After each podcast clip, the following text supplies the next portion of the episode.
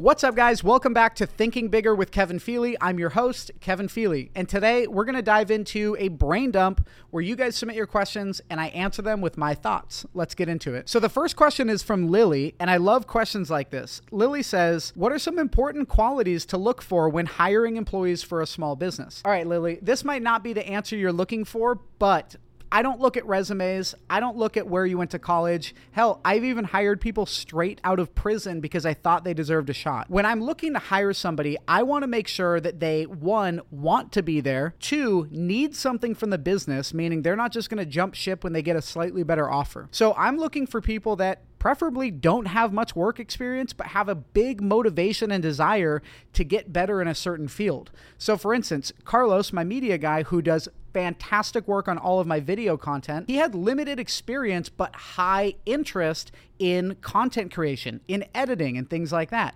So, Carlos may not have been able to get a job somewhere else, but I hired him, helped train and work alongside him to get him to a different level. And uh, now Carlos is worth a lot more as an employee as when he first started.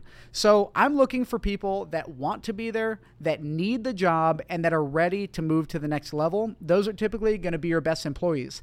And the best part about it is you give somebody a platform to learn on, being your company. They get to learn inside of your company and eventually go off and do something bigger and better, right? So when I'm looking for somebody, I don't want lifetime employees. I want people that are going to grow inside the company they're going to flourish and they're going to go off and do something bigger. Okay, so the next one is from Natalie. And Natalie says, How can you turn a setback into an opportunity for growth in your career or business? Natalie, I love this question. And the answer is perspective is everything. In business, you're either winning and making money or you're investing that loss and you're learning from it. Either way, you're moving forward, but your perspective has to be like that.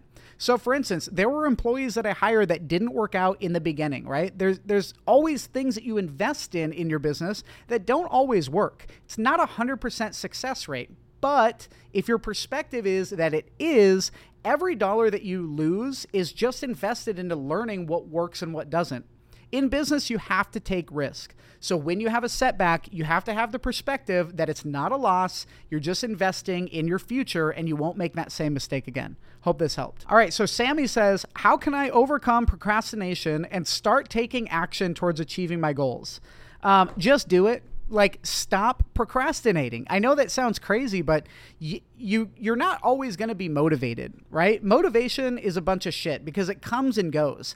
But what doesn't come and go is discipline. When you're disciplined and you say I'm going to show up here and I'm going to do this, this and this no matter what, you don't need motivation. And listen, you're not going to be happy every day. People look at sadness and depression and all these different emotions like they're unnatural. You shouldn't feel happy and motivated all the time. Nobody is. It is impossible. So just understand on the days that you're not motivated, on the days that you don't want to show up, those are the days that it's most important to be consistent and show up if you want anything that's worth having, it's going to take work, it's not going to be easy, and the motivation is going to die. So you better show up, you better stay consistent, and be disciplined. Just embraced my inner Jocko right there. So Alex says, How can I use social media to grow my brand and business? Alex, this is a really, really good question. And I, I want to tell you that I'm still figuring it out you know, a little more than a year ago, I hired a team and decided to go 100% in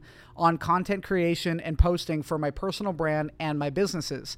Now, I'll tell you that consistency is key and getting better is key always. But one thing that you notice about my content is I give value. I give value. I give value. I'm not selling or promoting anything consistently other than the podcast, which is free. There's nothing that you can buy from me unless you're trying to be a customer of one of my software or marketing companies, which is a small group of people. So the biggest point is I'm not selling to my audience. I'm following Gary Vee's model of jab, jab, jab, right hook, right? Great book if you haven't read it.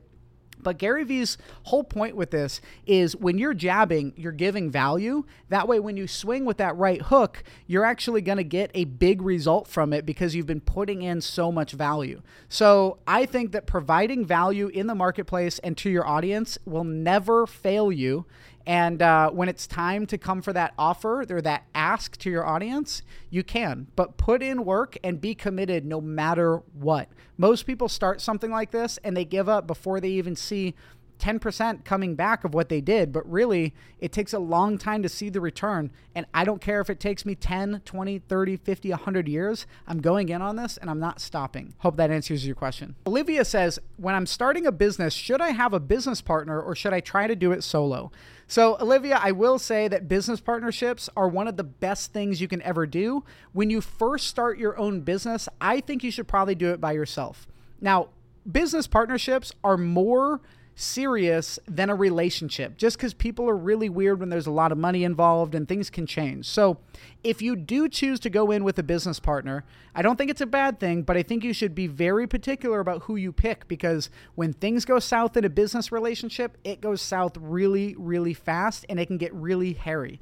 So, pick a good partner and make sure that if things do go south, you can sacrifice that relationship because you're not going to want to ruin a friendship with a family member or a longtime friend if you can't sacrifice that relationship. Hope this helped.